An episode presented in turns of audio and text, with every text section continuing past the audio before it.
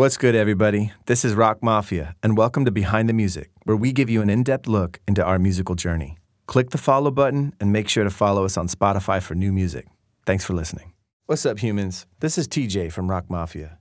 This Pride Month, I wanted to express my support for the LGBTQ community by shouting out some of the incredible artists, songwriters, and producers that have inspired us. I think my earliest reference to shout out would be Cole Porter. And as you may or may not know, Cole Porter was not only one of the most successful songwriters of all time, but he also inspired the Beatles. And you know, the Beatles then brought in Billy Preston, another great gay songwriter, musician, producer, and put him on records like the White Album or Let It Be.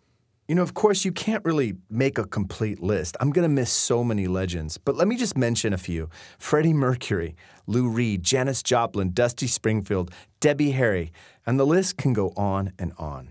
You know, I've had the incredible opportunity to be mentored and guided by an incredible gay songwriter producer, and his name is Desmond Child.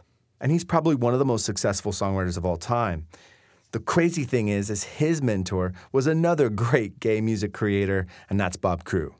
I mean, I think what I'm trying to say is that since the beginning of recorded music, the LGBTQ community has been there. They've been relevant and a lot more than that. Some of the most important moments in music history belong to this community, and we all owe them a huge amount of debt, especially if you're a music maker, especially if you're a producer or an artist.